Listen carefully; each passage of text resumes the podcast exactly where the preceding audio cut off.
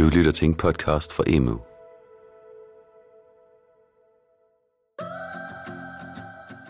I 2016 gennemførte en ekspertgruppe et eftersyn af inklusionsindsatsen på de danske folkeskoler for at finde ud af, hvordan det stod til og på hvilke områder der var plads til forbedring. Og her stod det klart, at der manglede dialog med barnet selv i forbindelse med visitationsprocesser. Men hvordan foregår det i praksis, når man inddrager og gør barnet til en aktiv part i dialogen om de udfordringer, som eleven måtte opleve i skolen? Det skal vi høre om i denne episode af Veje til Inklusion, som er produceret af Danmarks Evalueringsinstitut, også kendt som EVA, for Styrelsen for Undervisning og Kvalitet. Det skal handle om dialogisk visitation og den konkrete indsats, der hedder Barnets Stemme. Et af de steder, hvor man arbejder med barnets stemme, det er på Østerfejmagsgade skole i København, hvorfra vi i denne podcast skal tale med den pædagogiske leder. Jeg hedder Kirsten Hansen, og jeg er pædagogisk leder, souschef på Østerfejmagsgade skole. Mit navn er Simon Brix. Velkommen. Barnets stemme vedrører kort fortalt de indsatser, der ligger forud for en eventuel visitationsproces. Og kernen i det hele, det er at støtte det enkelte barns trivsel og faglige udvikling ved at arbejde forebyggende i et nært samarbejde med barnet selv og dets forældre. Og på Østerfejmagsgade skole i København, der har den pædagogiske leder Kirsten Hansen altid været optaget af at inddrage barnet. Jeg er optaget af, at alle elever i vores skolesystem øh, har mulighed og ret til deltagelse. Og øh, det er jo ikke en selvfølge for alle børn. Og de børn øh, kan meget, meget let gå hen og blive problemet spære. Hvor jeg altid har haft den overbevisning, at det er problemet, der er problemet, og ikke barnet, der er problemet. For det kan lige så godt være et eller andet i barnets skolekontekst, der driller, eller noget barnet bærer med sig, som inviterer os til at forstå, at der er en ubalance et eller andet sted. Så derfor har vi både som system, men også som elementer i systemet, en, en, en pligt til at kunne hjælpe til at øh, ændre på de vilkår, kan man sige, de præmisser, som barnet arbejder under og med. Hvad pokker er det, der gør, at vi får de her invitationer for et barn? Og det kræver jo i al sin enkelhed, at man starter med at spørge barnet selv. Men det der med at spørge barnet, det er ikke noget, der har været kutyme, når man snakker inklusion. Jeg har siddet til rigtig, rigtig mange møder historisk set, og så sent som faktisk for en uge siden, hvor vi var ved at falde i den grøft, at ud fra antagelser tænke, det er det her, der er på spil, det er det her, der er på spil for barnet. Og når vi antager, det er det her, der er på spil, så er vi jo snublende nær på at sige, så er der også det her, der er godt for barnet hvor vi må til det møde lave sådan en time-out og sige, vi kan ikke gå længere ned ad den her sti. Det vi savner her, det er jo barnet for bordenden. Og det er i al sin enkelhed det, som barnets stemme går ud på. At sætte barnet for bordenden og i centrum for samtalen. Det betyder, at så snart en eller flere lærere begynder at opleve udfordringer med et barn, så bliver barnet inviteret til at deltage i en samtale. Lige meget hvad vi starter her på skolen, lige meget hvilken invitation vi får, altså det kan jo være fra et barn selv, det kan også være fra et lærerteam, en lærer eller forældre, så det første vi gør, det er at spørge barnet selv, og vi har en formaliseret spørgeguide, og barnet får lov at vælge, hvem kunne du tænke dig skulle have denne her samtale med dig, af de primære voksne, der er omkring dig, og øh, jamen, så er der en spørgeguide, der er bygget op omkring, hvordan ser det ud i din krop? Hvordan har du det derhjemme? Hvordan ser det ud i skolen? Hvordan, hvilke yndlingsfag har du? Er der noget, der er svært? Og så videre, og så videre, og så videre.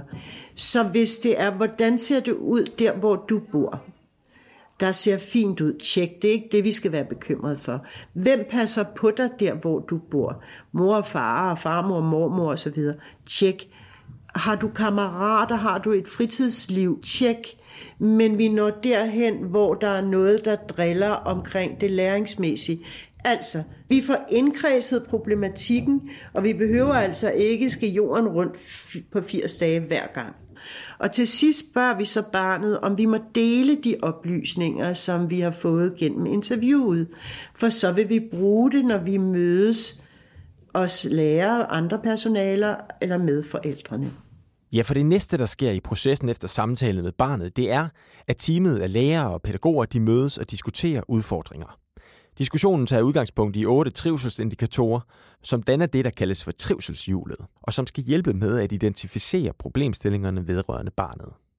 Herefter kontaktes skolens ressourcecenter, og hvis ressourcecenteret vurderer, at der er behov for at fortsætte forløbet med barnet, afholdes der et såkaldt handleplansmøde. Handleplansmøderne er dialogiske og har fokus på forebyggelse. Her deltager typisk 12-13 personer, som spænder lige fra lærere, pædagoger fra fritidstilbud, skolepsykolog, sundhedsplejerske og socialrådgiver. Til dette møde deltager barnet ikke altid. Hvis barnet ikke deltager i mødet, så har en lærer eller pædagog gennemført et børneinterview umiddelbart inden, og de repræsenterer så barnet på mødet. På handleplansmøderne der oplever Kirsten Hansen, at det ofte er til stor gavn, at der har været en dialog med barnet selv helt fra begyndelsen. Og det er rigtig dejligt, når vi så har øh, handleplansmøder, at vi jo også i samarbejde med forældrene kan sige, det går rigtig godt på mange områder, men her skal vi have en opmærksomhed, fordi her fortæller, hvem det nu måtte være af barn, at her er der noget, der er svært. Formålet med handleplansmødet det er at fastlægge den konkrete forebyggende indsats, som sættes i gang. Men inden indsatsen i gang sættes, afholdes et møde med barnet, som kaldes et børneplanlægningsmøde. Så gør vi til gengæld det, lige meget hvad, når vi har, hvis der har været møder omkring et barn, så øh, på bagkanten af det inviterer vi barnet med ind, hvor vi delagtiggør barnet i de løsningsmodeller, vi har, og spørger barnet selv. Er det noget, du kunne tænke dig selv ind? Kunne du have nogle idéer til, hvad vi ellers kunne? Og så kører sådan en handleplan over tre måneder, og så kører den forfra. Igen med et børneinterview, igen med et handleplansmøde, hvor vi justerer.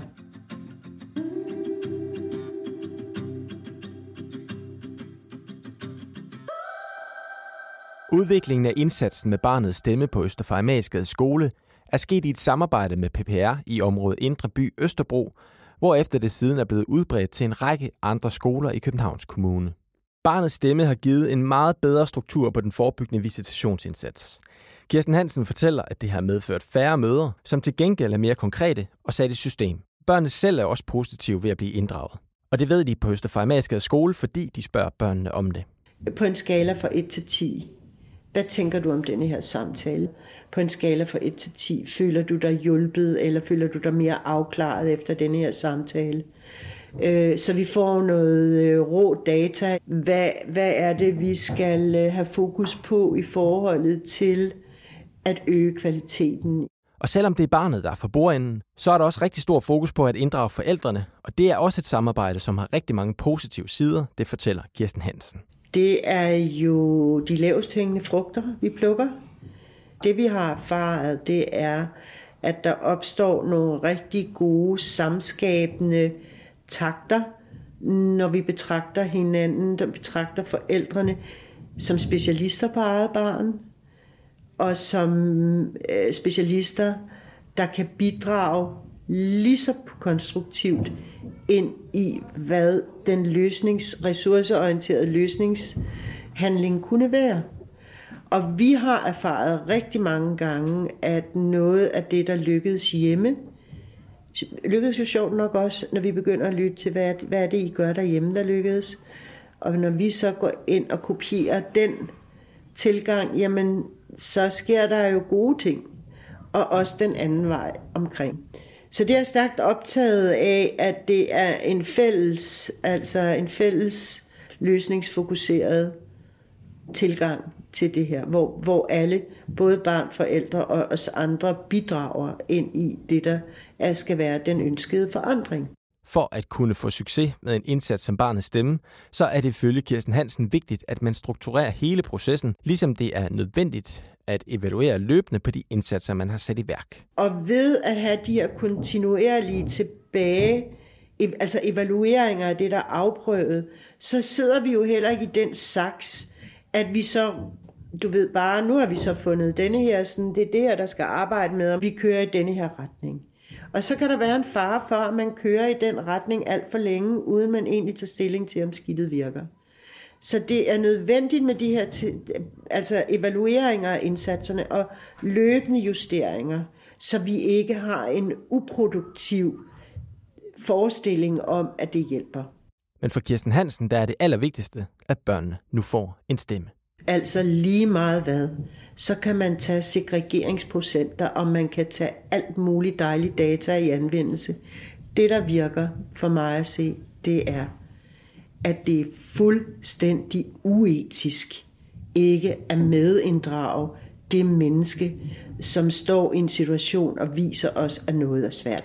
Det må starte med, at man spørger de personer, der er påvirket eller fortæller os, at noget er svært. Og så er der jo kun én vej, og det er ud og prøve det. Og dermed slut på denne episode af Veje til Inklusion, produceret af Danmarks Evalueringsinstitut for Styrelsen for Undervisning og Kvalitet. Du kan læse meget mere om dialogisk visitation og barnets stemme på emo.dk. Mit navn er Simon Brix. På genhør.